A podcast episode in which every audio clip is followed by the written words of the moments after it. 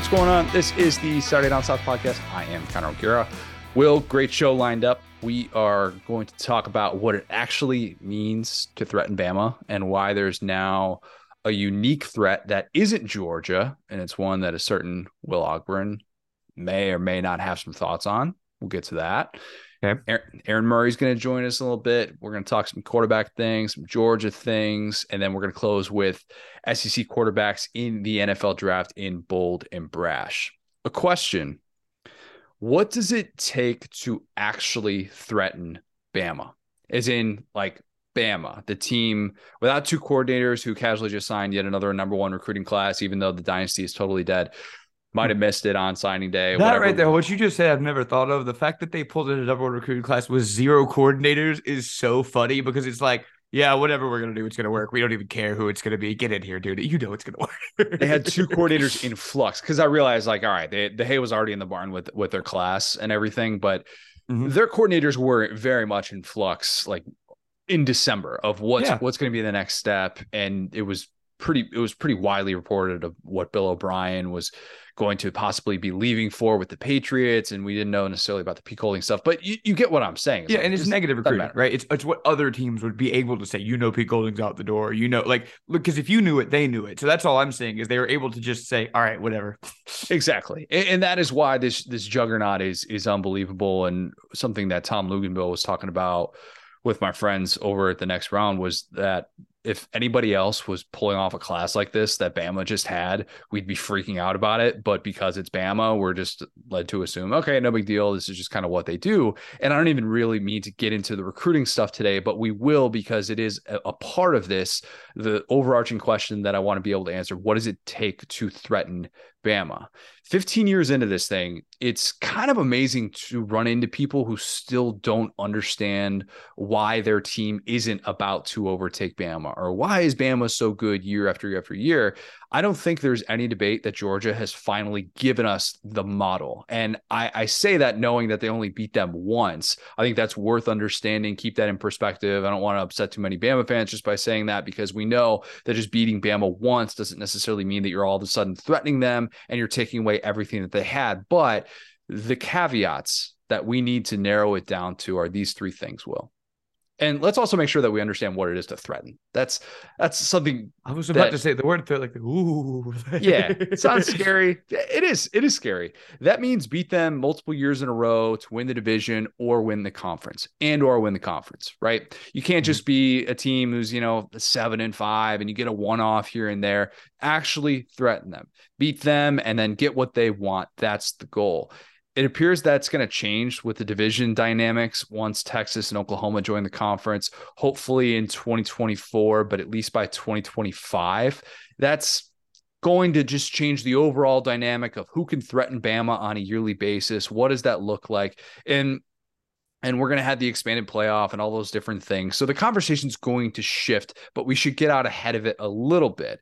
And we do this thing every time a new team beats Bama. It's assumed that that team is going to become a threat, even though Hugh Freeze's Ole Miss squads and 2011 and 2010 as well, LSU, they're still the only teams to beat Saban in consecutive years. The irony is that Ole Miss has lost seven straight to Bama since then, and LSU won those two games in 2010, 2011, and then, of course, lost eight consecutive games to Alabama. Hey, listen, two and two in their last four, though. All right, so. that's key. That's great point, Will. That's reason. that's all that matters. Why did that happen? Because they checked eh, two of those three boxes. To be a threat to Bama, you must you must check all three boxes. Here are our boxes. Will top five talent. That's based on uh, 247 Sports talent composite rankings, which have been tracked since 2015. So it's a little bit of a gray area with the first part of the Bama dynasty, but you can kind of get a sense of that if you go back and look at the recruiting rankings, who's stacking top five classes, all those things. You also need the right offensive scheme that makes Alabama defend the entire field. And and this is the caveat that gets a little bit lost in the shuffle when we get ahead of our skis. You need a coach with a proven track record. Difficult because usually beating Bama is the thing that gives you a proven track record. And then we kind of jump the gun with that. But it's different. And here's why those mid 2010 Ole Miss teams had eh, not top five talent. They definitely didn't have top five talent, but they still had as many five stars on the roster as Ohio State at that time, which is kind of crazy to look back and think about that. They had the right offensive scheme under Hugh Freeze and they forced Bama to defend the entire field, but they didn't have a coach with a proven track record. As in, how do you handle success? We can mm-hmm. safely say that Hugh Freeze did not handle success well enough to be a threat at Bama. Make of that what you will. That, of course, was the issue with Ed Orgeron at LSU. Coach who did not handle success well. We saw the scheme when they changed to 2019. Everybody knows how that went. We saw the talent. We didn't see the coach who knew what it took to win 10 games on a yearly basis at the Power Five level, specifically in the toughest division in college football, the SEC West. LSU under Les Miles was a different issue. Wasn't a talent problem. Wasn't a proven coach problem. It was a scheme problem. It was running two routes. Yes, sir, it was, Will. Don't you know it? Les Miles still thought in the year 2015 that LSU was going to line up and push Bama around and Leonard Fournette was going to run for 150 yards and some 21 to 14 win. And then he had 19 carries for 31 yards, and a lot of lives changed that day. Lots. Sorry, Will. I was at the SDS office for that game. That was horrible. Yes, like I said, a lot of lives changed that day. Yeah. Scheme is why Jimbo Fisher doesn't really present the threat to Bama yet. And yes, I totally understand. He beat them in 2021. They they were basically a competent goal line play call away from joining the exclusive repeat Bama victories club. But that would have turned a five and seven team into a six and six team. And last year, A and M beat Bama and still didn't even have a winning record in SEC play, despite the fact that it had a top five defense in the country. Will scheme be the difference now with Bobby Petrino? They hope because otherwise it won't do them a whole lot of good to have a coach with a proven track record and top five talent. You have to check all three boxes. A&M 10 years ago, they were supposed to be a threat to Bama right after they joined the SEC. All right, A&M's coming. Look at this. Kevin Sumlin had Johnny Manziel. He also had Kyler Murray and Kyle, Kyle Allen locked and loaded. Man, that quarterback room, they're going to be just winning Heisman left and right. It's going to be essentially what Oklahoma became in the late 2010s. Like that's that's what we were thinking A&M was capable of doing. It was going to be a quarterback factory with the way that they were starting to recruit with the top 5 class in 2014. This was going to have the makings of Bama's biggest West threat yet because you've now got to recruit in the state of Texas. And that's the thing that A&M has that's a little bit unique that we haven't necessarily had to see with the SEC West. And then what happened? Turns out Kevin Sumlin, eh, without Cliff Kingsbury, he's kind of meh. He's kind of meh. Coach without a proven track record, horribly mismanaged Johnny Manziel that offseason. And if you don't believe me, please go back and read that Wright Thompson story. It's unbelievable. It's one of the best pieces of journalism you will ever read. And everything that you could have read that day gave you the warning sign of, oh boy, this Sumlin thing, ugh, yikes. He completely botched the handling of, of Kyler Murray, Kyle Allen, which somehow led to both of those guys transferring from College Station, which in the pre portal era is just a mind blowing thought to think you could lose two five star recruits at quarterback just like that. Like sitting out. Like Kyler Murray was like, I'm going to go play baseball. I don't want to play for you so bad. Unbelievable sequence of events, the way that that all played out. A&M after that, they didn't sign another top five class for another five years. So like they had that top five class 2014, and it took Jimbo Fisher coming in in 2019. That's when they got their their, their next top five class. There's a pretty similar issue with Auburn under Gus Malzahn. Awesome, you beat Saban in year one. Everybody remembers kick six, but a coach who really didn't have a proven track record, didn't have the recruiting chops to start signing top five classes.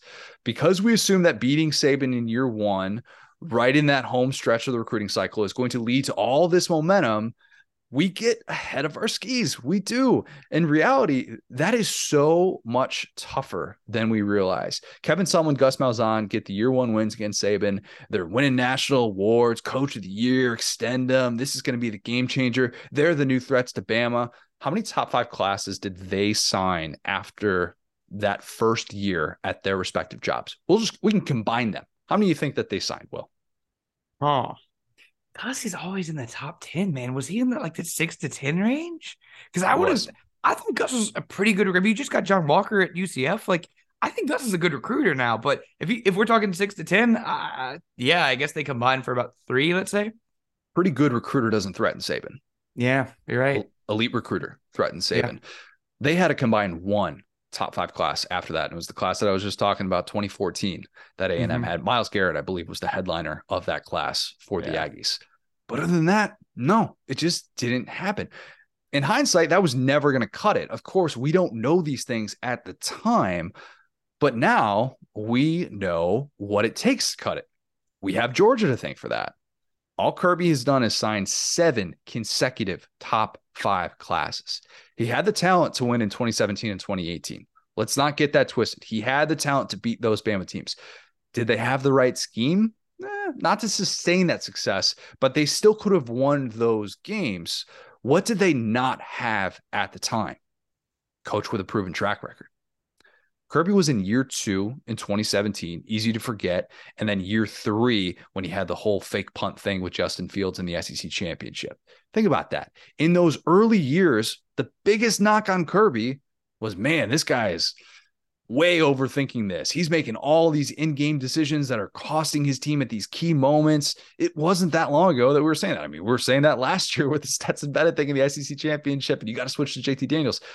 And by the time that he finally beat Bama, he had it all. He checked all three boxes. He was in the midst of his fifth consecutive top seven finish. I'd say that's a coach with a proven track record. He had the talent he had finally made the scheme change that was needed to make Bama defend the entire field as well. And that is such a key part of this. Kirby got over the hump because he checked all those boxes. And now you cannot argue about his track record of making these defining decisions because he has shown us that he can get in these moments and he can be that guy.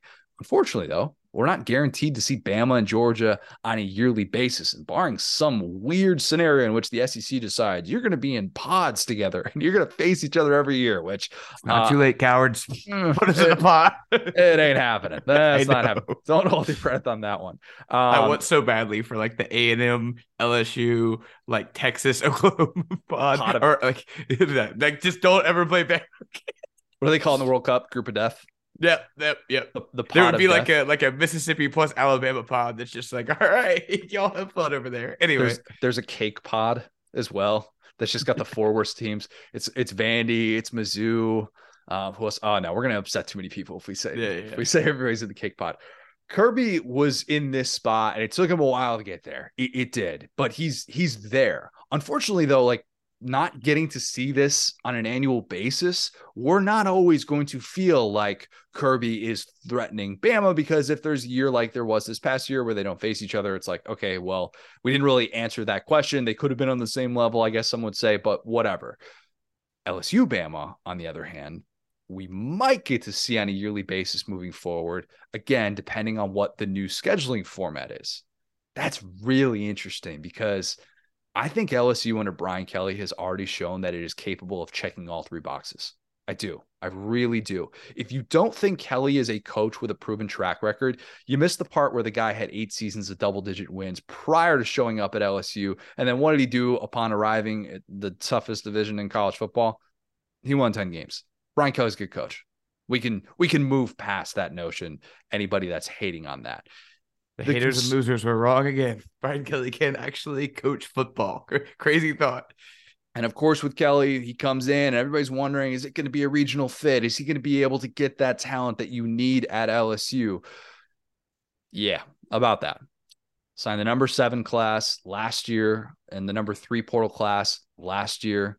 In his first full cycle, he just closed with the number four class. He currently has the number one transfer portal class talent acquisition will not be the thing that holds Brian Kelly's version of LSU back. It just won't. That's never really been an issue for LSU, who is responsible for seven of the 11 SEC West non Bama classes that have finished in the top five in the last 10 years. It's pretty amazing to think about. I mean, you would think all the the, the different the, the, the different teams in the SEC West would would combine for more just recruiting dominance. We really haven't seen that at that truly elite level. And why did I pick 2012, you ask? Because that was when the entire world realized without any doubt, yes, Bama's a dynasty. People yeah. want to debate is it two titles? Is it three titles? No debate after you win that third one, three and four years. That is a dynasty by any stretch of the imagination. It's why it's been so incredibly difficult for anyone to truly be a threat because for most Power Five programs, you're just hoping you can confidently check off one of those those Bama boxes. If you're really good, really good, you check off two. And if you check off three, you're Georgia. You're Georgia right now. That's it. I think this conversation about threatening Bama has evolved. It's going to continue to evolve in the expanded playoff. LSU could beat Bama in three consecutive years, win the West all of those years, and still be like, crap, we're all in the playoff together. And that didn't mean what we hoped it would. That's coming. And we're going to have to kind of adjust the way that we talk about this because, as LSU fans know, man, you got to kill them in the regular season. You just do. You can't give them any sort of hope. You got to blow them out. You got to make sure that it looks so bad and you have owned them in such a significant way that there's no way that the boogeyman can come back and sneak out from under the bed. That's consecutive podcasts in which I have referenced the boogeyman the boogeyman is back. Yeah, I, uh, I it's funny because you were like, whenever you thought, you know, Bama became a dynasty, and I was thinking to myself, when did I thought, when did I realize Bama was a dynasty? I was like, it was 2012, but that was like, yeah, like early January 2012. Yeah, it was a very specific day where I realized that. Yep, I, th- I don't think you're alone, and, and, that would have still been on the early side because at the right. time, you know, that's still second title, it's second title in three years, but there was no doubt whatsoever after 2012, and being a threat is not turtling every time you're in Tuscaloosa. So that's why Auburn, I wouldn't consider a threat because if you can't go into Tuscaloosa and stay within single digits unless Cam Newton puts on his cape and leads one of the most epic comebacks and one of the most epic seasons ever, I don't think you can call yourself a true threat. We realize how bad Auburn has been in Tuscaloosa basically for the last 15 years. It's been bad, like really bad. Nonetheless, that's what I mean by that. But I do believe that LSU under Kelly has a chance to be that threat. Bama hasn't missed out on consecutive division titles since LSU had that two year winning streak against the Tide 2010, 2011.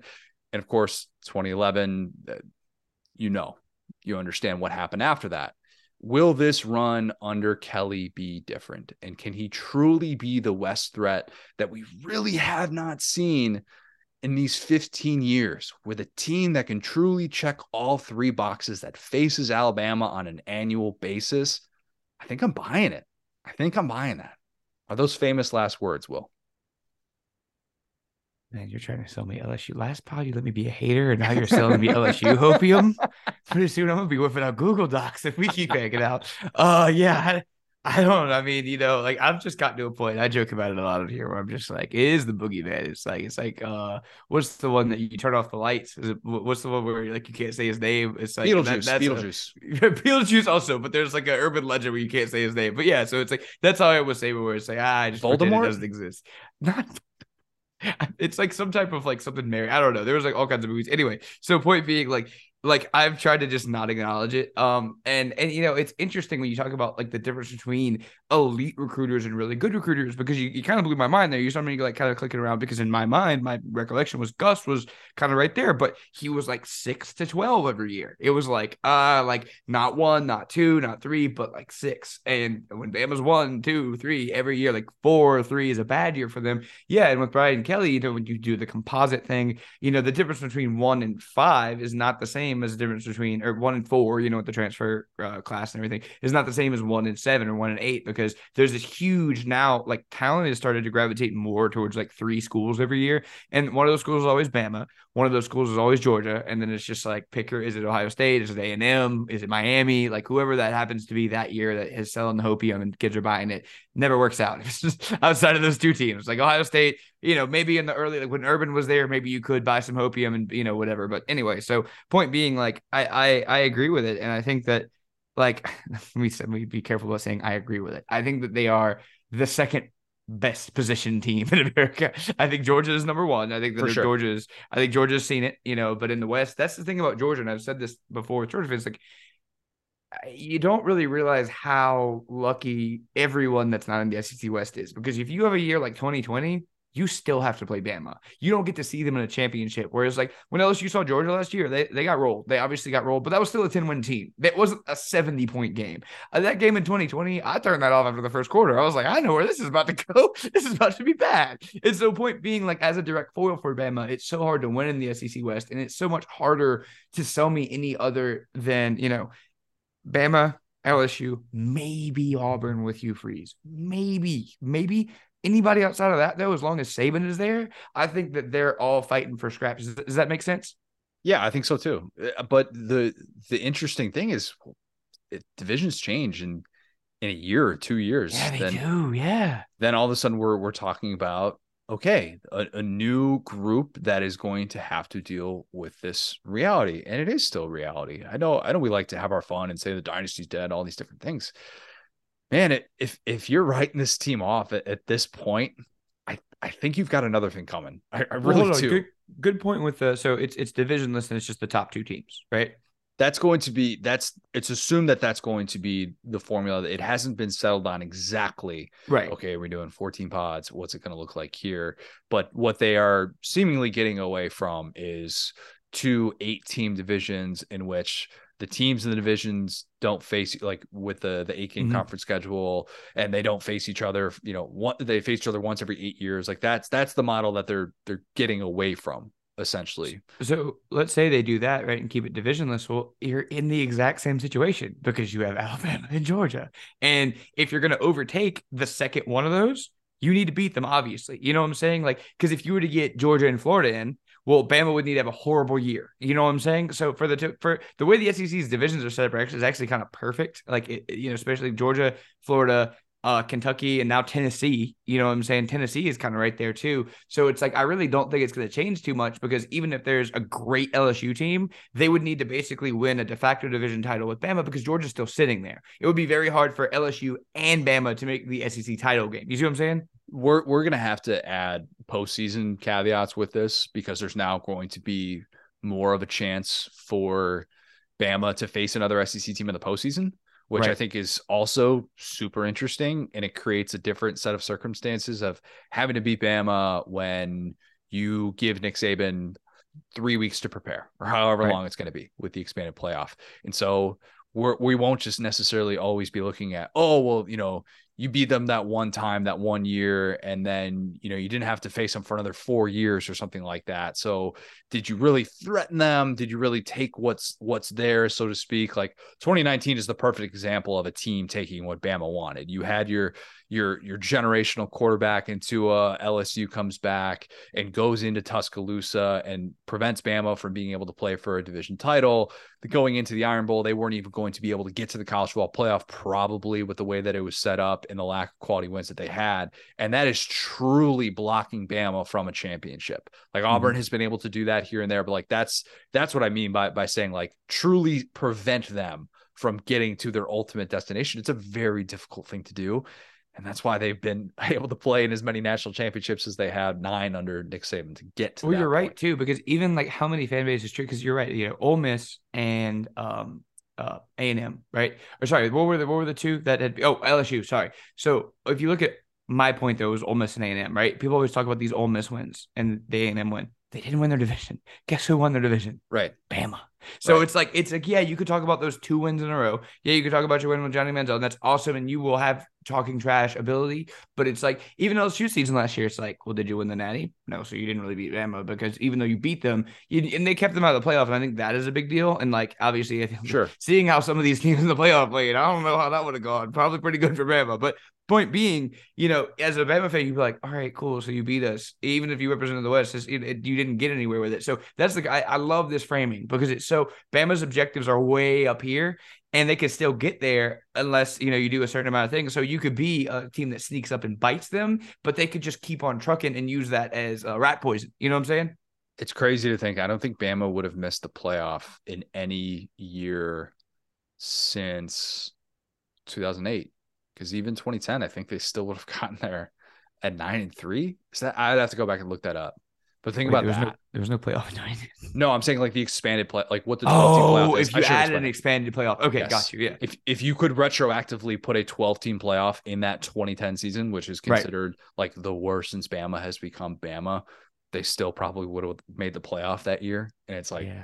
you had three teams that got him in the SEC in the regular season. It just like kind of didn't matter. But that's the new world that we're going to be living in. So it'll be interesting to see how how this translates and how if if there is any sort of West threat moving forward um, with that West threat being LSU. Let me let me ask you a couple. So look like Dabo had it for a while. I think we're kind of aligned on that. Might have the ship might have sailed.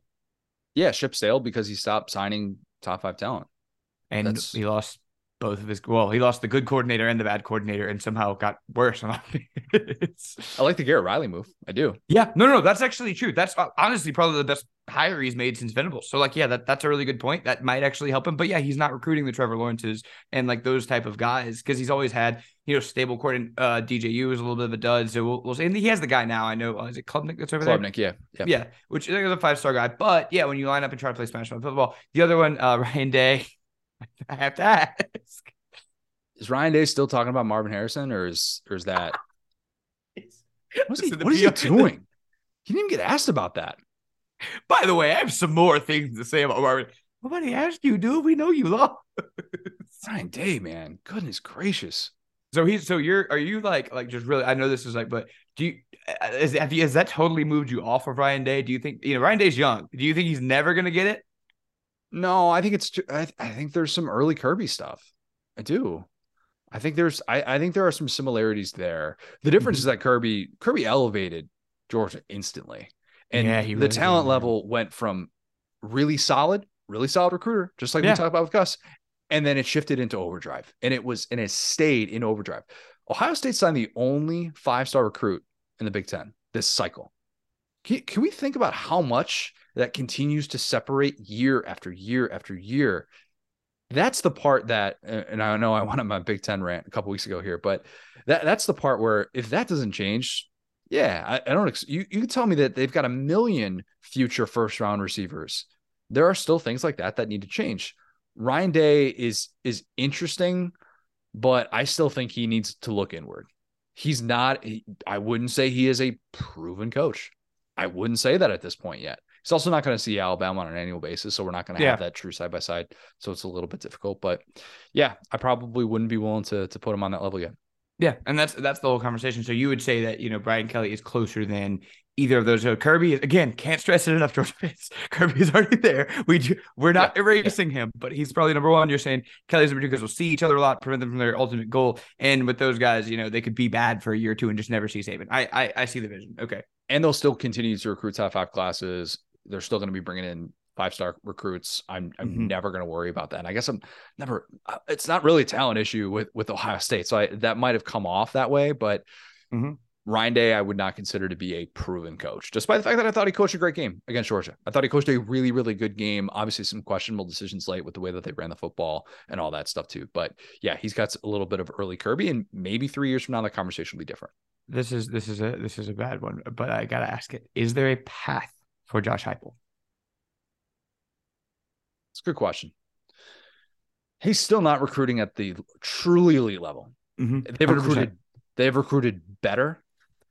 I think that his evaluation in the transfer portal has been a huge asset for him. Mm-hmm. I think that part is is big and it can make up some of that gap. It really can, which is all the more frustrating why Dabo resisted for so long. Yep. But I'm I'm definitely not willing to to get to that place with somebody who's two years in, who coached a great game against Alabama, coached a truly, truly great game. I'm still several years away from being willing to say that that is a true threat. And because again, you need to stack these top five classes. You need to be doing that. We know the scheme is great. We mm-hmm. do. But that that to me is is something that would be holding him back from being at that level. And it's not to say that he can't win a ton of games, score a ton of points, five consecutive top eight offenses. We know that Josh Heupel is going to do that, but no, I'm the, the the bar is high, man. The bar is mm-hmm. high. So freaking. When you got to recruit defense, we've talked about that with Heupel too. But Heupel could win next year, but if he's still in that you know 15, 10 range of recruiting, it's like that's less of a threat if that if he loses next year and then signs a top two class. You know what I'm yes. saying? Because all he is is like a full defensive roster away from challenging. Yeah, and I'm not saying that you shouldn't get excited about signing this, you know, five star recruit like you know South Carolina's day that they had on oh, Wednesday. Man. Like celebrate that stuff. For that, sure. Yeah. Those those are victories. We're not sitting here comparing South Carolina to Alabama. That's right. not the conversation. South Carolina Clemson, a little bit more interesting these days, much more interesting these days. But that's why I think can like fan bases can get a little bit like, oh, this this is going to be the guy to push us over the top. It's like it's never one guy. It's never one guy. Never. It's never two guys. It's it takes so much more than that to win at this level. And Georgia has been the embodiment of this. And now we have this model. We see the boxes that need to be checked go out and do it. It's not even, oh, you need to have a future first round quarterback. We've seen anybody from the number one overall pick and Trevor Lawrence and Joe Burrow all the way down to Mr. Irrelevant, Swag Kelly, all those guys and everything in between. We've seen have success against Bama. And that's why I brought up scheme. And it's not just, oh, you need to have future, you know, franchise quarterback in the NFL. Nope, that's not it. That's not it. Way more. I will say scheme. it can be one guy if you can just simply clone Cam Newton. If you figure that one Great out, point. you might just need one guy. Anyway, great point. Well, great point. Well, in the meantime, Auburn's going to have a little bit more work to do. Probably not going to be able to, to clone him anytime soon. Okay. Uh, before we kick it to Aaron Murray, quick word from our friends at Underdog as we talk about each and every podcast sports betting not legal. I know states like Georgia, Alabama, Florida, South Carolina, most of the SEC states. I want to talk to you about Underdog Fantasy. You might have tried Daily Fantasy in the past, but Underdog is a new platform that's extremely popular right now. And they have some awesome contests where you can compete for real money. It's a great way to scratch that sports betting itch. We have an exclusive arrangement right now with Underdog. Go to SaturdayDownSouth.com slash underdog. You can automatically double your deposit when you join. Sign up, throw in 50 bucks, they'll throw in 50 more dollars. It is a great way to get some money to play on these contests Every week, you can pick higher or lower for different players. Very similar to sports betting player props. You can put real money on the line, legal and live in all those SEC states Alabama, Georgia, Florida, Texas, etc. I got a couple more for the Super Bowl. I don't know. It's great being able to get these out way like had these out the Monday, like right after conference championship weekend. I got two more for you, both SEC guys. I'm going over 72 and a half receiving yards for AJ Brown. I think he has a big, big day in the Super Bowl. But I will go under five and a half receptions for DeVonta Smith. And you know, I think I've been I think I've been as pro DeVonta as, as anybody, I'd like to say. Even though we've gotten into the DeVonta versus Ja'Marr thing before, and I'm like, oh, I still think DeVonta is going to be a really good receiver. End up having a thousand yards, thousand yard season yeah. with the Eagles. Um, but yeah, I'll go under on the receptions for that. I think Kansas City is going to have a good game plan. Um, and I think that's we'll the rare one we were both kind of right because it was like, yeah, Chase is like a top two or three receiver, and Smith is like top 10, 15, which is like a great receiver. Like anyone would love him, and he's very good. So yeah, but to your point, AJ Brown's the guy. You know what I'm saying? AJ Brown's that dude. Yeah, he is that dude. Underdog is awesome. Super fun to do while you're watching football or any other sport in your living room. Get on some college basketball. Dude. Go to some college basketball. Very interesting. You can win some real money. Go to SaturdayDownSouth.com slash underdog. Take advantage of our promo where Underdog will double your first deposit up to $100 and get $100 absolutely free. SaturdayDownSouth.com slash underdog. All right, let's kick it to Aaron Murray. Now excited to be joined by a very special guest. It is Aaron Murray. Aaron, let's start with your championship hangover how long did your hangover last after last year's title and well at least compare the two championship hangovers and by championship hangover i mean literally just your actual hangover yeah. of winning it for the first time in 41 years as a georgia fan and then when you repeat well, the first go around was a lot more difficult to get over when it comes to just the, the the physical, mental, everything dealing with a hangover. I mean, we partied pretty hard for about two weeks. Myself, uh, I remember my wife. Like it was, you know, after the game, I, I may have been up till eight o'clock in the morning. Like just had that adrenaline. I went to the game, so I was in Indianapolis, and man, it was hard to calm down. It was a party all night long. Uh, and then heading into the next weekend for the parade, we even went to Athens for the parade, and Friday night, and we're you know we're old, we can't hang with the college kids anymore. But you know, we tried as best we could, and my wife missed about three fourths of the parade. She was so you know feeling herself a little bit too much, and I couldn't. Unfortunately, I had to cover the parade, and I'm walking around with like a Pedialyte the entire time. So uh, we we partied pretty hard. We enjoyed it. It was a hell of a celebration. And uh, this time took a little bit easier. Uh, didn't go out to LA. A little bit, you know, more difficult when you have two kids. Uh, hard to tell the wife that I'm going to go to LA for three days with a bunch of boys while she's stuck at home with a, uh, you know, at the time seven week old and a two year old. So um, was was uh, we celebrated it. We watched the game. Uh, went to a little party here in Atlanta, and then we ended up going to uh, to Athens to go watch the parade as well. So it was definitely still special. Don't get me wrong, and it was packed, and it was you know the the the, the dog walking in the stadium was great, but yeah, I, the, the, first one was on a whole nother level uh, as expected. Not saying like Georgia fans have gotten to the point where like been there, done that mentality, but it's your first. It's always going to be your you know your favorite. Don't tell my daughter that. It'd be weird if you were still doing the exact same thing. I, I, think if you were still getting after it that way, because I saw you that night, um, the first one, and I, I like before the the true celebration started, and I can't remember one, one of your boys who was it? Was it John Staten? who was uh, he did the beer chuck like right after and you're and you and you like called me over you're like hey hey bring him over here because i was because i was on the field and then i remember bringing him over to you and i was like oh, this is just going to be all night. Like if you're a Georgia fan, you are just mm-hmm. chugging beers all night. This is the way that that it goes. And obviously with Stetson, it's it's the Pappy. But um, yeah, it's just when you're winning 65 to 7, it's like, all right, you can't just flip that switch. You can't mm-hmm. recreate it and and it's not this this exhale. But I imagine for you being able to sit back and kind of understand, like, all right, this is everything you've waited for. Do you now feel like this is something that you are already taking for granted or are you so as a georgia fan like at this place where you're just so appreciative of what it took to get here that you don't feel like you're taking this for granted and you can truly soak this in? Well let's not forget too the first go around uh, a big difference between this one and, and and that one was also beating alabama. I mean that that that was as much of a monkey on on georgia's back as winning another national championship. I mean, this was something that we just couldn't seem to figure out how to do and, and had so many opportunities to do it from, you know, when I was in school 2012 to the national championship game to the SEC championship game. It just seemed like, you know, we were always right there to knock them out and then something would happen. And then then all of a sudden the discussion is, you know, will we ever beat Alabama? And if we can't beat Alabama, then we're obviously we're not going to win a national championship because they're at the top of the top of the top. So I think to be able to do two things at once also kind of made it a little bit more special. But for me, I feel like we're still in the middle of, of the excitement. Like I, I, you know, I've been telling people for for a, a, year now, ever since they won the first national championship, is like, hey, we're in the middle of this dynasty, and a lot of people like, you're crazy, you can't say that. You need to win another one before we start saying that it's now Georgia's, you know, run and, then the Alabama dynasty is essentially over with. So I get that, but I, I just think that we're right in the middle of all this excitement as Georgia fans where they're just still drinking the Kool-Aid, they're enjoying the success, they're enjoying the attention, they're enjoying, you know, us now being the the ones that everyone wants to take down. So I, I wouldn't say they've gotten to the point of being cocky, but they're pretty getting pretty close. Yeah, like I think you you have another successful season, whether it's win an SEC championship, make the playoffs, possibly win another national championship. I think at that point you may see some some really obnoxious Georgia fans, but I, I don't I don't know maybe because I don't want to just call my fans out, but I don't think we've reached that level of, of being that obnoxious just yet. Hopefully not, but I don't know. Not, i know in the minds of other fans they're like, hell yeah, y'all are a bunch of a holes.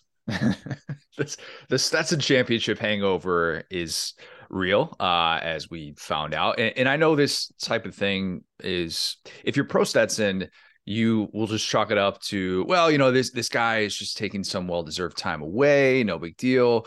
Baker Mayfield, he had his whole thing that happened, you know, be- before his his senior year, and he still goes number one mm-hmm. overall. My issue with the way that this played out with Stetson getting arrested in Dallas, the, the optics are terrible. It's absolutely terrible. You're considering going to the Senior Bowl where you would have been able to meet with every single team, mm. and on the day that you would have been reporting, like you you you get a drunken disorderly. Am I overreacting by thinking that this is a really really bad look for somebody who really does not have a whole lot of margin for error at the next level? No, I'm with you. Like there was there was and I've talked to some agents about it and some agents presented some some opportunities for him of like, okay, if you don't want to play in the Senior Bowl, this is a kind of a narrative that we could play. You know, one, it's hey, i've played more games than anyone else the past two years. I just want to back, you know, my second national championship. My body's kind of a little bit sore. I need some time off. I just want to get the training. Like that's fine. Um, I just lost a brother. You know, we all, you know, know the tragedy that occurred right after the parade. I'm still mourning the loss of a, of a teammate. Like all that is is easily understandable and and kind of like okay, that's fine. Like you do you you you mentally and physically get right. But like you said, like the fact that that instead of 100% focus on getting ready for the combine or, or your pro day or the NFL draft, you, you were out drinking till six o'clock in the morning instead of, like you said, being at the Senior Bowl. So 100% that's that's that's an issue.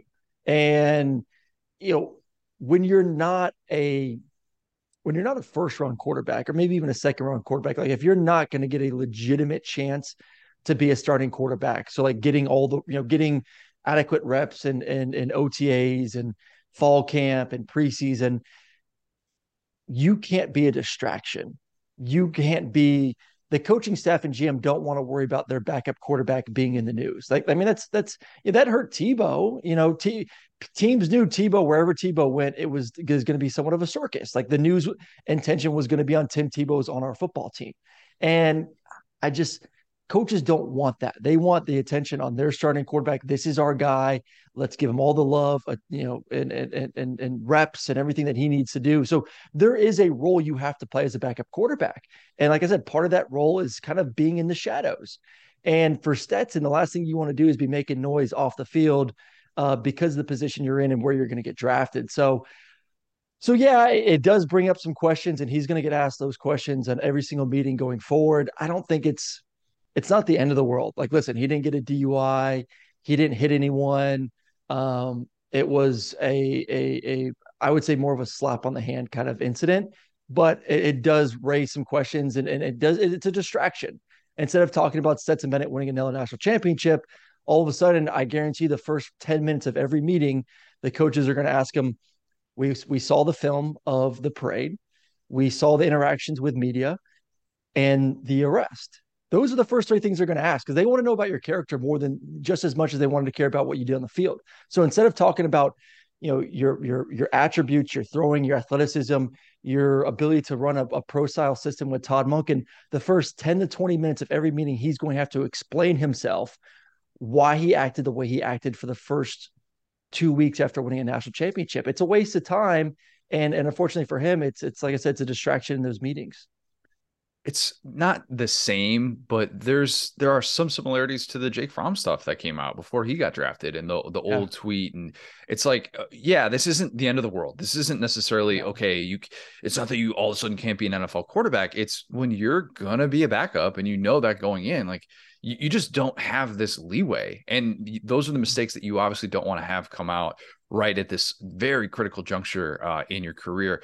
You were hurt going into the Senior Bowl, but you still went. How how beneficial was that for you, and why could that help someone uh, the way that like Hendon Hooker is trying to do right now? Yeah, well, I love that Hendon's there, and and you're getting nothing but man. Everything I keep reading is is he's just uh, excelling when it comes to the mental side of the game, being around these coaches and being there at the Senior Bowl, and that's that's you know that's why I went too, man. Like it's it's because they've seen a lot of tape. Like these coaches know at the end of the day, like, can this kid play? Can he not? And and yeah, they want to maybe put you in these situations and see you at the combine and see at the pro day and see you live and see what you've kind of improved on since since you left college. But there is enough tape out there on Hendon Hooker. There's enough tape out there on Stetson Bennett to kind of get a real feel of does this kid fit what I'm trying to do as as a as a as an NFL you know uh, franchise GM coach whatever it may be. So but to get into those rooms, to get on the board, to go over plays, to go over concepts, to break down defenses, to kind of see how the mind works, that's that's beneficial. So, you know, for me, that's why I went. I always felt like that was my strong suit anyways. Like I'm not going to impress anyone throwing the football. I'm I'm six foot, maybe six one on a good day. If I do some stretching, uh, I got good arm strength, not great arm strength. But where I felt like I separated was my football IQ, my intelligence there. Like I could break down plays. I understood how the plays worked for different defenses. That was where I tried to excel. And that was great opportunity for me at the senior bowl, at the combine to go kind of show that off a little bit. So uh, I know for Hendon, I, I love Hendon. I think Hendon's great. I mean, I, I and, and, I know people keep saying, well, he's a system quarterback. I don't, I don't think so. Like he's he's different from previous quarterbacks who've played in these air raid systems that needed the air raid system to be good. Hendon doesn't need the the air raid system to be good. He it, it, he can fit anywhere. He's 6'4, 220. He's big, he's physical, great arm strength, can throw the deep ball, uh, athletic, high football IQ, great leadership. Guys on the team love him, guys on the team respect him. I mean, he checks off almost every box you want. I think there's going to be a team that gets a, a, a hell of a quarterback, whether it's late in the first round, early second round, that, you know, if he's healthy, which I anticipate he's going to be healthy enough to compete, you know, could find his way competing for possibly a starting job in year one. Where are you at with Will Levis and Anthony Richardson? Are they worth a top 10 pick? Definitely not Anthony. Definitely not Anthony. I I I don't I don't I wouldn't take Will. I get the fascination with Will. Uh, he he does look good. He does throw a great ball. Um, you know, maybe didn't have the talent around him. I mean, you can make every excuse under the sun to, for Will Levis to be a top 10 pick. I don't like the decision making. I don't like the accuracy at times. Uh, I wouldn't. I, I I wouldn't. I mean, I I honestly I don't love the draft class in general. Um, you know, I I would prefer I, I would prefer to take Hendon at the end of the first round than I would Will Levis in the top 10 pick um, or early second round. That's that's kind of where I would I would not waste that capital on that quarterback in the top 10. But um, if I had to choose one or the other, I definitely would choose Will. I think Anthony's a project. I do. I think Anthony is is is three years down the road. Um, I think he would have benefited from coming back for not only one year but two years at Florida. He just needs to play football, man. Like at the end of the day, you're not going to get. He's not going to get better sitting on the bench for one or two years as a backup quarterback, Agreed. and he's for sure not going to get better being thrust into a starting position. Which, if you're drafted in the top ten, that's kind of what the expectations will be in his first year there in the NFL. So, um, or even second year. I, I think he's that raw. I think he has hell of potential. I love everything he's got. But if you go into year one or year two and you don't have success, what's the narrative going to be? I mean, look at San Francisco for goodness sakes. I mean, they they, they drafted a, a top what five quarterback. He gets hurt, wasn't successful. Brock Purdy comes in, he has success. Then what's the narrative? Oh, we shouldn't have drafted him. He doesn't fit our system does he not fit your system or was he just not ready to play in the NFL? And did you put him in a bad spot? Like that's that's the worry for me with Anthony Richardson. So, man, I I know we're we hype the quarterback spot up, Connor, but like I kind of feel like it's gonna be like last year, where like all these mock drafts had these guys going so early, and all of a sudden they just start slipping and slipping and slipping. I mean, for three months we had Malik going what top 10, first quarterback yeah. taken and where'd he drop? What third round? I think somewhere like yeah. that. Like I, I would not be surprised if we have a similar year um, as we did last year, especially when you look at that draft class and how unsuccessful they were. Most of them were in their first season in the NFL. With those two guys being gone, you've also got Stetson gone, obviously Hooker, Bryce Young. It's kind of a little bit of a changing of the guard quarterback in the SEC. Who mm-hmm. would be your best returning quarterback in the SEC? Ah, I like KJ. I really do. I like KJ Jefferson. I think KJ, yeah, I made the comparison last year. He reminds me a lot of Jalen Hurts coming out. And and Jalen took a big jump when it came to throwing the football when he moved from you know Alabama to Oklahoma, and he's continued to improve. And I think you know something that makes Jalen even more special is just his leadership style. And and and I think KJ is a great leadership. I just think you know uh, he's just Jalen's at a different level. I mean, he is like the ultimate leader, and there's a reason why he'll be going for a Super Bowl here in about a week. So, but when you come to talk about measurables and, and athletic ability, you know, KJ's bigger. Um, I think he's just as good as a runner. I think he can throw the ball just as well. Um, he's been accurate in his career. I kind of want to continue to see him improve, especially with the intermediate intermediate stuff. But I, I think another year playing college football could be really good for him. So I kind of like to me, that's my comp for him. Can he be Jalen? I think he can. I think he could be a bigger version of what Jalen is, and Jalen's playing for the Super Bowl. So I think that's going to excite a lot of um, you know NFL GMs and scouts. You know, he would be my one. Um, and then Jayden Daniels at two. I think Jayden, with what they have coming back, the two tackles, the receivers, year two in the system, the way he got better last year as a passer, we know how how athletic he is. That would kind of be my one-two right now in the SEC heading into next season. I was holding out hope that you were going to say Carson Beck. I was. I was ready for it. Oh, I was going to make you re-answer. You know what's weird is like you look at Vegas odds, and a lot of people have Brock Vandagriff as a higher odds to win the Heisman than they do Carson. And I'm, I love Brock. I, I actually interviewed Brock the other day, and he's a great kid. All of them are great kids, but I just look at the the offense and what what you know. I'm thinking Todd's coming back, and what the you know what they're building around him it would be hard for me not to say that you can't put a quarterback with his abilities to throw the football. I think he can be. I think he can be a top five quarterback at the end of this year. He he to me, he's a more gifted thrower than the other two. I think he's sneaky athletic. Like he's not going to be Stetson. Obviously, he's not Jayden. He's not KJ, but he may be the best thrower of the football in the conference next year. I mean, he's just man, the dude can whip it.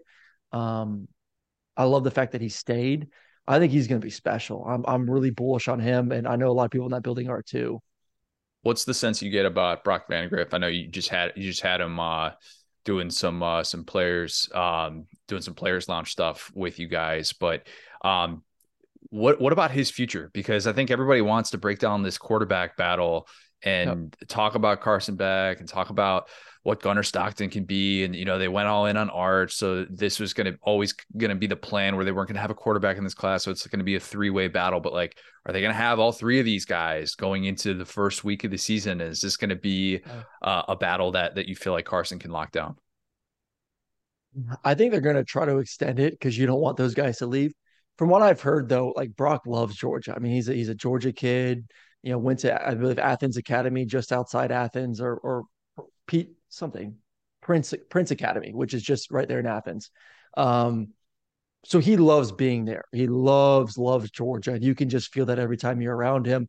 So I think he wants to stay, and I do think that there is a a, a way to maybe even if Carson's a starter, incorporate him in the offense. You know, somewhat Chris Leak, Tim Tebow freshman year style, where you know he's maybe he's not as big as Tebow, but he's a hell of a runner. He's physical. He's strong you can find ways to get him in the game, get him involved to where you keep him on the roster.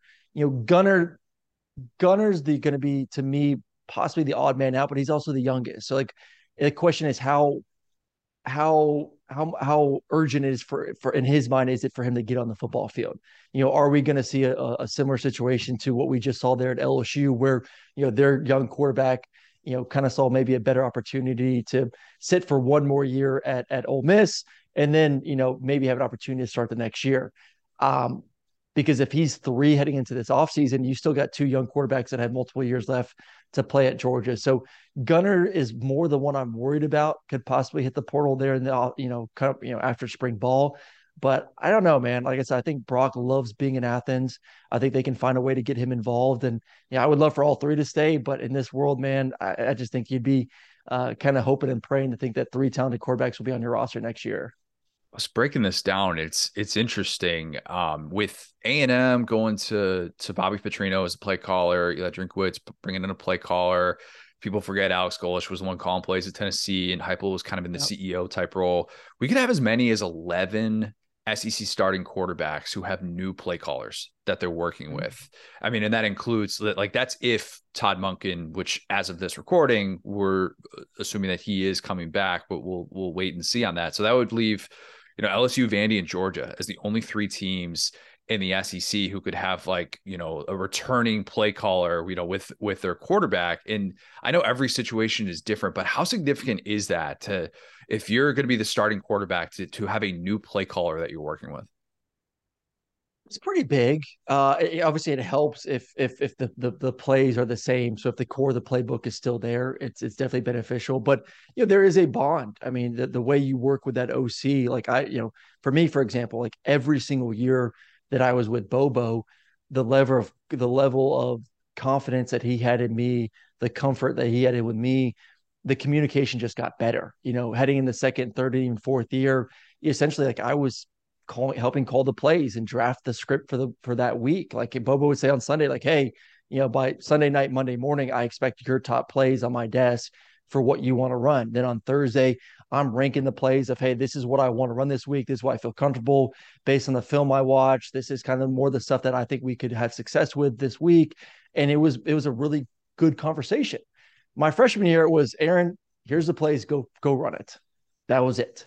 there wasn't that that like I said that level of communication that took time to build up that in that relationship and that's that's a struggle like where is that communication with the quarterback and now the play caller is it more of hey kid hear the plays go call it uh, I kind of want to see you execute it before I kind of you know turn the playbook over to you.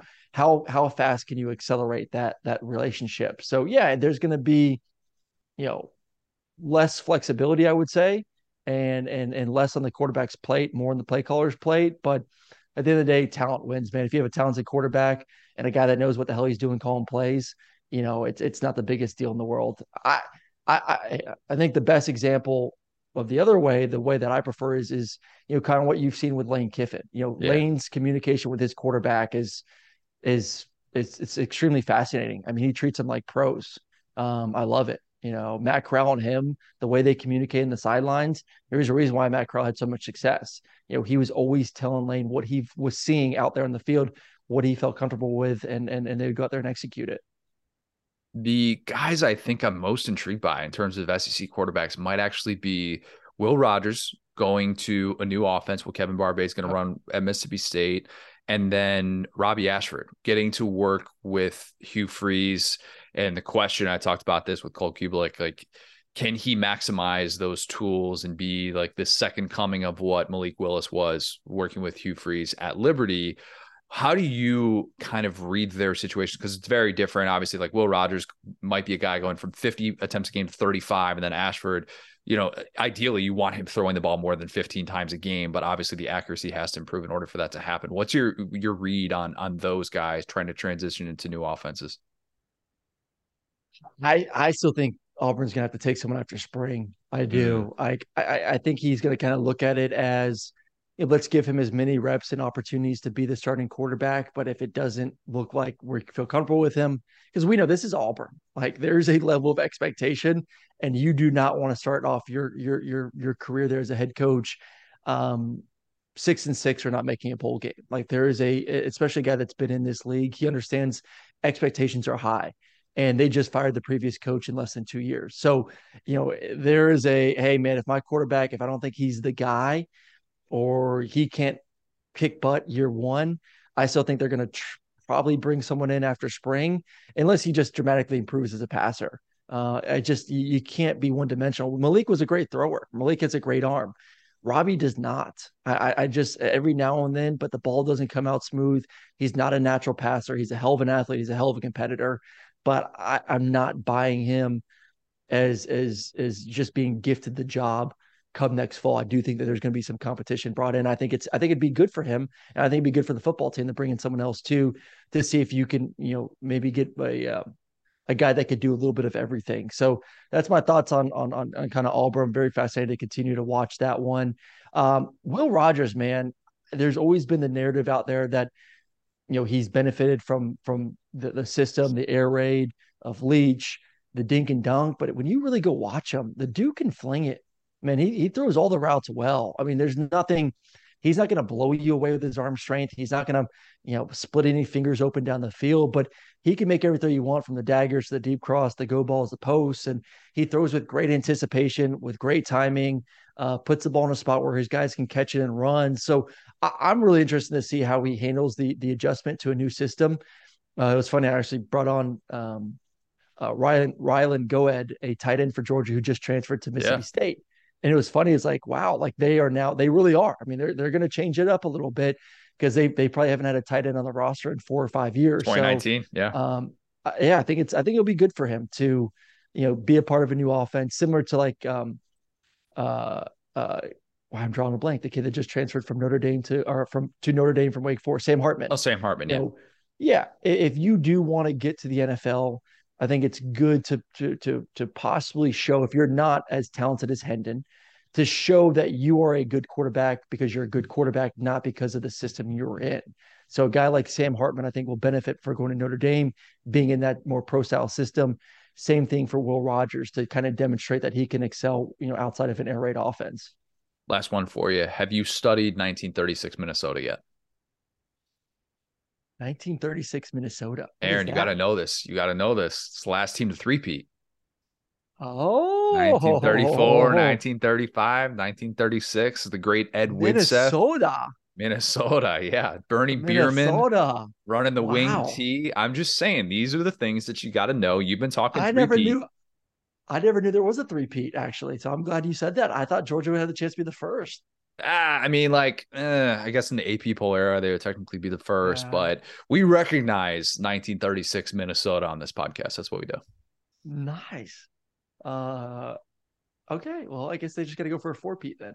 they got to do it now. I, I I am a firm believer that it's going to get harder and harder to win championships when this thing expands to 12 team playoff and then obviously you know you add Oklahoma and Texas to the to the conference as well more big time games tougher schedule um I think they could do it though man they got so much damn talent coming back it's just it's been a rocky past 2 weeks so hopefully they've gotten through the worst of the offseason and uh, you know can get the spring ball and just focus in on football. But man, they got some talent. Like I, I don't know. You tell me. Like I think there's there's only two teams that I feel good about next year. It's Michigan and Georgia. Everyone else is, I think, major questions about what the, the what the roster is going to look like. Michigan's had a worse two weeks than Georgia. I mean, yeah, I've had a worse two weeks. That's yeah. bad. Like how how does Michigan have this bad of an offseason already like coming do, doing everything that michigan fans had hoped that they would do to kick ohio state in the teeth to get to the college football playoff and then to have two off seasons that are just weird you're like yeah. what's going on like they this is when you should actually have continuity and they seem to have yeah. less of it than they've had at any time during this run so i don't even have confidence in in michigan like michigan has become the new oklahoma get to the playoff yeah. and then it's just like, hey, this is this is the way it's. I'm not work. saying win it. I'm just saying get to the playoff. Like I don't think Michigan will win it. Like they, they they don't have the horses to do it. They the they they've shown the ability to kind of stump Ohio State to get to the playoff, but I think like that's why I think Jimbo is not Jimbo. Um, Jim is is at hardball at any point. Like if he gets an offer, he's going. I don't know if that ship has sailed or not. If if teams just don't want him, but like I think he's he's kind of reached the mountaintop of okay, I could take him to the playoffs. I just don't know if they're ever going to have the talent to necessarily win a national championship, though. Exactly. Yeah, I agree with you there. Agree 100%. Well, I'll let you get to it. Go study some 1936 Minnesota. And uh, yeah, we'll talk soon, man. Appreciate it. How about this one? I call it bold and brash. More like belongs in the trash. Sorry, I must have missed that one. Bold and brash. We're talking SEC quarterbacks in the NFL draft. I thought Aaron had some some bold SEC quarterback takes for for the NFL draft. Uh, that take that take he had about Hendon. That's we'll we'll see if somebody in the Saturday Down South podcast Facebook group has something similar to that. I didn't want to repeat myself, but I've been thinking the exact thing that he said about Anthony Richardson and Will Levis slipping after months of both of those guys showing up in the top 10 in these mocks. That's my bold and brash prediction for these SEC quarterbacks. I think both go outside of round one. I do. You say Richardson and who? Richardson and Will Levis. I think both go Will out. Levis? Yeah. Interesting. I am basing that off of how much I think we confuse NFL teams talking about their tools with if they would actually be willing to draft them to be a franchise quarterback. Those are two different things. And and I've I've said the the Michael Calabrese stat um I think I've said it at least once on the on this show, but the amount of guys who are kind of meh at the Power Five level who went in the first round and then became good NFL quarterbacks. That list is basically just Ryan Tannehill. It's very, yeah. very small list. I wonder about about something like that. And part of that is because usually if you're kind of mad, you just end up slipping. And not a whole lot of guys they're they're taking a chance on you. Like the Daniel Jones cases, and he's kind of bordered bordering on whatever you know the difference between meh and like good legitimate franchise quarterback. But he's been like middle class for his whole career. It's so chaotic. He's like a, an NFL version of the quarterback he was. Yeah, he's a he's like he's the Kohl's quarterback. That's, what he is. Looks like a face of Kohl's. That's so perfect. Because that's what it looks like he wears. I think he's more of a Brooks Brothers guy. I'll give him a little bit more credit for that. They're he's paying him in Kohl's cash. Yeah. Kohl's cash, man, back in the day. Woof. Something. Yeah. Goes a long way. Um, but yeah, I as I've also said though, to kind of I guess, combat that. I think there are more paths to becoming a respectable NFL starter than ever. So I'm not saying that Richardson or Levis can't become franchise quarterbacks. I just believe that the market for them might not be as hot as some are projecting. Do you, you think Levis goes in the top 10? I like Levis a lot, man. And I think when we when we break down the like the final four quarterbacks and kind of what you look for, Levis is a dude who has shown that he's adaptable. That's what I like about Levis. Now, granted, last year wasn't good because they had the worst offensive line in Power Five, and obviously we only we we all saw it. All right, but at the end of the day, like he has that toughness. He has a little bit of dual threat. He's a cannon of an arm. So it's not like he's a. I'm trying to think how to say this nice. He's not dumb. It's not like he's this dumb guy with just like a rocket for an arm. It's like he has kind of looked in the mirror at several points in his career and been like, I need to change this about myself to get a little bit better. And so I think that usually the rocket arm guy is a little bit of like, oh, like Matt Stafford, like you just kind of rely on this, like you just throw all these picks. With him, it's like I could see him cleaning up the picks in the right system, and I think he would be a weapon in that system. You know what I'm saying? Yeah, um, and and I like Will. I mean, friend of the program, had him mm-hmm. on well after what his like third career start at Kentucky or something like that. Had him on. That's I think that's actually our most listened to pod that we've ever had. It was an episode with really? um yeah him and him and Doring. Um yeah that was like early 2021 season that was and i like will levis a lot i do i really but i i still kind of wonder if he is going because he still has adjustments to make obviously like mental adjustments he he still needs to figure out how to be craftier and how to not take as many sacks. And where's where's your quicker read? How are you not f- trying to fit fit this throw into this window that's just not quite there? I think that he has a lot of tools that that NFL NFL front offices are really going to just be drooling over in these underwear workouts. I do. And I think you get him in these meetings and he's great and he's all of those things. He really, really is. But the lack of success at this level is still kind of alarming. He had a nice finish to the 2021 season. Outside of that, I don't know, man. I think Not winning 10 games at Kentucky rules. I don't know. Like, I think like that's what was Brees at Purdue. Like, it's like, oh, you're at Purdue. What do you what are you gonna do? I know. And QB if that's but that if that's your biggest thing, if if that's if that's your biggest thing in your favor, that that always just worries me a little bit. And I guess I mean, not. who did CJ Stroud beat? He was at Ohio State. Let's start asking that question. he had fewer quality wins than Will Levis. whoa, whoa, whoa! Are you discounting Utah? Are you discounting 2021 Utah? Because I will not have that. I will I not. talking about beating Michigan the following season. That was his big problem the previous season. Yeah, that's true. That's true. Okay, that's fair. Yeah, that's definitely fair. Um, let's go to the Saturday Down South podcast Facebook group. We asked all listeners to submit takes and predictions about future NFL quarterbacks from the SEC, which I think five are going to get drafted. I think that's the case. I don't think I forgot anybody. Come to think of no, at least in terms of guys who are leaving from the SEC not right. like guys who are once upon a time in the SEC. That's too difficult to track in this day and age.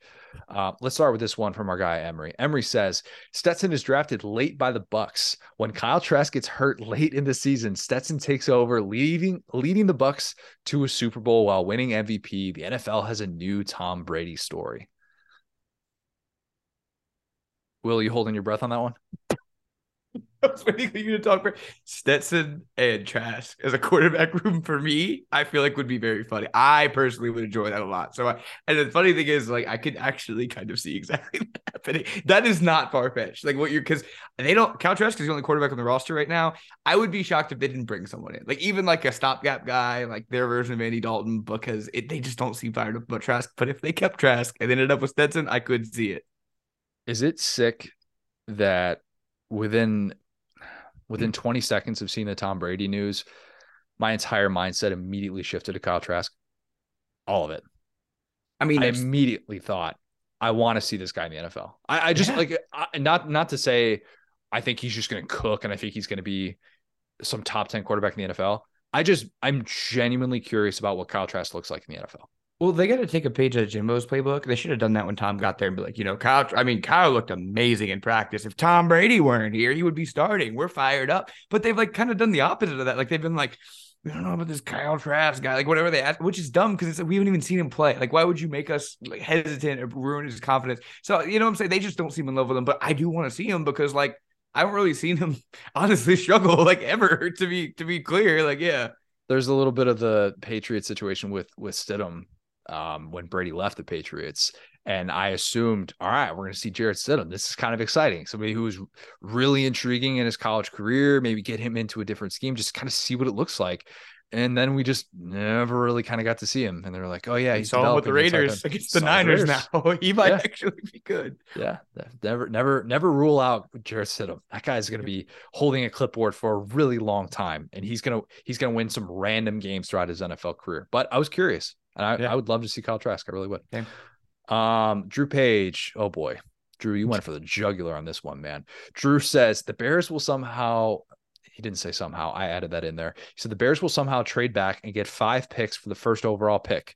They somehow pick up Levis, Richardson, Hooker, Young, and Bennett. The Bears then run a six quarterback system called Sir Six a lot. Bears haven't had a competent quarterback in my lifetime outside of Jay Cutler. They appear to have one right now in Justin Fields. I'm all for thinking outside of the box. All for it. I have been wanting the Bears to draft two quarterbacks in the same draft for a long time. Really, really would have loved it. At least it would have given me franchise tag Kirk Cousins. And right. that back in the day with formerly known as the Washington Redskins, that team at least had that because RG3, when you know the knee stuff happens and, and all the injuries and whatnot, they could at least fall back on that. The Bears have never even given themselves that opportunity. So this obviously this scenario would include uh, just bailing on Justin Fields, which we're not we're not fully supporting. Um, I support the idea of the Bears being really creative and thinking outside of the box. Different draft, different draft. This could have happened, Drew. Definitely. Yeah, uh, the Bears front office just receiving a fax that's like you need a quarterback, and they're like, "Got it, buddy. Don't worry." yeah. Don't worry about it. Grant Haney says the Colts trade up and take Will Levis, giving Mel Kiper the opportunity to go on about how he made this prediction months ago. With that being said, Bryce will become the first pick of new Texans head coach and Crimson Tide alum DeMeco Ryans. Really excited to see that. Somebody that's got hey man, Bessemer stand up, just year high. How about that? We love it when Bama guys through and through make it. I'm weirdly like a regional Alabama state because I went to Hoover. Good for him. I'd love to see that. Yeah, biggest Bessemer celebrity since Bo Jameis. Jackson. Oh, Jameis. Come on now. I mean, I yeah, I guess I was just going immediately back to Bo Jackson. Yeah. Pretty good, pretty good trio though, you know. Yeah. Something in the water there. Um, Grant also says with both quarterbacks in the same division, Young will undoubtedly shine brighter than Levis in each of their meetings and go on to claim rookie of the year honors. And as far as Stetson goes, Jerry Jones and the Cowboys select him in the second round to both put QB pressure on Dak and help help give Bennett a chance to complete his court ordered community service hours be smart. I would. I don't think he's got to do those in Dallas. I think he's going to get it worked out. He can do those outside of the state of Texas. Can he do the KCP and get an ankle monitor? we see if the NFL with ankle monitor on. That would be incredible. Anyway, uh, if yeah, if Bryce goes to the Texans, it would not surprise me at all. Like if if if it worked out that way, it wouldn't surprise me. There's there are still a couple of ways in which that could happen with the Texans potentially trading up to get the Bears number one overall pick. That's not off the table. Him falling to two because the Bears stay at one and they fall in love with Jalen Carter or Will Anderson or something like that. That can still technically happen, though I probably don't think it would. Um, or, as Grant predicted, Colts trade up. If Will Levis goes number one overall, be the first yeah, that'd be the first former number one. That'd be the first number one overall pick to have been on the Saturday Down South podcast. I think How about that. Wow. Yeah. Analytics. So, so are you you're not you think they're gonna trade, so you're not married to but I think either of those options from your perspective would be very cool. Carter or related to guys that we yeah. some dudes we've been talking about. Yeah, my my biggest fear is that they're gonna trade back outside of that top four and not get enough value. That's mm. that, that is my biggest concern is that they will not end up with one of those four and they'll they'll like end up taking it like they'll get like the 15th or something like that. I don't think they will do that. I don't. But that would be like and they they like roll the dice on like Quentin Johnston or something like that as as as as a guy and they're just like, "See, we got future picks, but maybe the picks don't really line up that well." I I would love for them to still be able to pick in that top 4 and get one of those guys because I think there is I think there is potential for three of those four guys to end up being all pro guys just based on the numbers of like one of them is probably going to miss in the top four. That's usually mm-hmm. the way mm-hmm. that this works. But yeah, um, if they traded with the Colts, wouldn't hate that because Colts got a lot of ammo. Would love that. Michael Dark says Stetson gets drafted in the first round. When he goes up to hug Vince McMahon or Roger Goodell, he'll open up his suit jacket to reveal free Staquavius t-shirt. Stetson's going to have a fresh fade before the NFL draft, I would imagine. How many times do you think he is going to have to answer questions about I mean, I talked about this with Aaron, so I'm repeating myself here, but the amount of times that he is going to have to discuss pretty low moment in his life, very high, very high. Don't think he's going to the first round. I'll say, I'll, that there's my bold prediction. Not going in the first round, probably. You hire me in PR, man, because I should be like, look, you know, I'm such a team player. Skipped on the Senior Bowl to go party with my team. Wanted to let them feel great for the draft, get them ready, help them prepare. Okay, it's my job. I'm the vibes guy. I've been directing everybody around for years. Wanted to keep it going. Okay. Ultimate vibes guy. He is. Will, you'll like this one. Christopher James Smith says Hooker becomes the new Drew Brees, drafted by the Jets, traded to the Saints. There's not a lot of guys that have followed that model to success. Traded by the team that drafted you at the quarterback position, right, and then take off. It is really, really rare. And wait, he wasn't traded though; he's a free agent. Okay, so you're able to walk and yeah. then go sign with another team, and then your career takes off. That's yeah. Trade no trading's even wilder because teams are giving up on guys for sure. Like what happened to Tannehill. You know what I'm saying? Like there's there's been teams that are just like yeah, but I mean doing the uh like the the true bulk of your career is good for another team and you were traded because like I said, like some teams are just stupid. They're just like, ah, you yep. get out of here. Um that happened, I feel like that happened to Steve Young and like I think it was the Bucs. But yeah, Bucs, like, yeah, good point. Yeah. Um, so but yeah, dude, I'm like slowly trying to the Saints have just burned me so many times, but like now they got that 20th pick. They might what's the whole thing? It's like this has failed for so many people, but we could be different. we could be different. We could totally be different. That's why when the Trey Lance trade discussions come up, like, what, what would it mean if the Niners just bailed on him that quickly? Or Zach Wilson? If I'm if I'm the trading partner, I'm probably going to have some sort of buyer's remorse about that or be thinking about that the entire time. I mean, Zach Wilson, we've seen a little bit more. There's, there's not really a whole lot of hiding what his weaknesses are. Whereas Trey Lance, if they're making that evaluation that they want to move on from him and Mr. Irrelevant Brock Purdy is their guy moving forward, what does that say about Trey Lance? And because that market declines just basic based on the Niners having that thought in their head at all. And that's what I think is really interesting. And why you probably will get 30 cents on the dollar for something like that. I would think. You can't. It was given what they gave up for him. Because remember they did all that, and we were like talking about maybe they take back Jones, which is really funny looking back. But it's like, like, yeah, eh, you almost can't even because you literally directly know what that guy is worth when you traded for him, so it makes you look even dumber. Yeah, it, that actually might be a camp battle because, like, dude, who would have thought we saw Josh Johnson in that playoff game? As weird as Goodness. Brock Purdy is, that's even weirder. But if they stick like if they don't Wally Pipp him and he comes back healthy and Trey Lance comes back healthy, that could actually be a really interesting battle because obviously one of them is like one games for the Niners. Yeah. Yeah. I've I've never really been a Trey Lance guy. I don't like limited snaps, especially when they're coming at the FCS level. But um yeah, they that that he's like Bigfoot. No one's actually seen him play. I know. he's like some so maybe there's your point. Maybe you just keep him to some mythical cryptid and you're just like, uh, we promise he's really good. Just take him which is just weird because the, the two quarterbacks before him at North Dakota State were Carson Wentz and Easton Stick, guys who we felt like you saw a lot of, and then Trey Lance, mm-hmm. didn't really see a whole lot of. Very weird. Zabulia, come on now, we saw enough of him. Good point. Good point. Zabulia played more games. Shout out Zabulia. Hopefully, he's gonna have a great coaching career.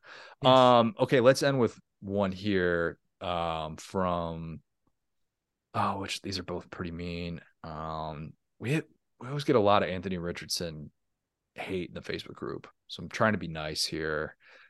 Okay, let's go with this one from Derek Walden. Derek says Anthony Richardson will be drafted as a quarterback, but will be a tight end by year three. It's like essentially what Eli Stowers did at A and M. He hit the portal. Um, look, you're essentially saying you think he's going to follow a little bit more of the Tebow mold in condensed time and that process will be expedited and that'll be so bad early on i would imagine that a guy like that is not going to change positions and that he would play in some other level of football and lord knows with the arena league coming back the xfl is going to be there there are a lot of places to be seen and that he would probably want to play quarterback elsewhere. But Anthony Richardson being out of the year or being out of the league before year five, those odds would be interesting. They would because how many how many teams really like being able to work with quarterbacks and and take two three years developing them. Usually by the time that happens, a new front office is coming in or a new head coach is coming in. You just don't have that time. You just don't. Like that's why that that's why his situation just kind of makes me nervous. And I I do really wish he could pull an Ainias Smith, like who Ainias Smith can just somehow announce, oh yeah, by the way, I'm I'm actually coming back to school. It's like, wait, what? Deadline already passed. Where did I miss? Possible for lots of reasons, actually. Sure. I, all right. I'm sure A&M has it figured out legally. Fine. Yeah. I, think, uh, you know, one of the strangest, like, uh, I don't know if you see the video, like, I know that who I think it is. Craziest one of those I've ever had was Logan Thomas in 2020 ever oh, yeah. because I remember him vividly at Virginia Tech as a quarterback, vividly in like yeah 2010, and I was like, Oh yeah, uh, like so I'm getting passes over the Bills, or I guess this was the football team, or at that, at that point, it was the football team. I was like, that's Logan Thomas. I know that who I think it is because he had, he had six, almost 700 yards, six touchdowns. He was like a really good tight end. But Logan Thomas is six six, about about 280, and Anthony Richardson about six four. So I don't think that's like he's not big. And Anthony Richardson's bigger than, than he plays. If that makes sense. Like he doesn't play like a six four player, in my opinion. He's very fat, and so he he plays like a little bit more like a six one, six two guy, in my opinion. He doesn't have like his massive presence. I think you can convert him. I think that you know he's going to be a guy who he probably would just if he does not work, he's a lot of teams will take a chance on figuring him out because he has such physical tools that are undoubtable that you could even if you put him like I think the floor for Anthony Richardson is like a, a Taysom Hill role where it's like you throw him in, he throws a missile down the field. He's faster than Taysom. He has a better arm. And I think that as teams are starting to kind of like get more innovative, maybe a role for a guy like that, even if he's not an every down starter, might actually be possible because he has undoubted talents. You know what I'm saying? There's only one team in the NFL that's using somebody like Taysom Hill, though. You know, and to you know to mix results as well. But I, I don't know. I think I don't. I just I think he's that special. That's what I'm saying. Like I, I, think that he like if you have him and you have like a like a like not a great quarterback. Well, even if you do, like if you have an established starter and you and he fizzled out somewhere else, yeah. you could bring him in and be like, I could get something like an older like an Aaron Rodgers. If you had him be like, oh dude, we could run a totally different package with him. Anyway, I I I will continue to say I want to be wrong about Anthony Richardson. I want to see that guy have unbelievable success in the NFL. We see that full skill set on display. I would love nothing more than that. I will be rooting for the kid. I will not be the the person cherry picking like the bad stats about him to fit my narrative. I will not be doing that. I am pro Anthony Richardson. I just would not bet on it. Yeah, I don't different. think like that's the weird thing. It's like I don't really believe in him as an NFL quarterback very much, but I also feel like he's an NFL player.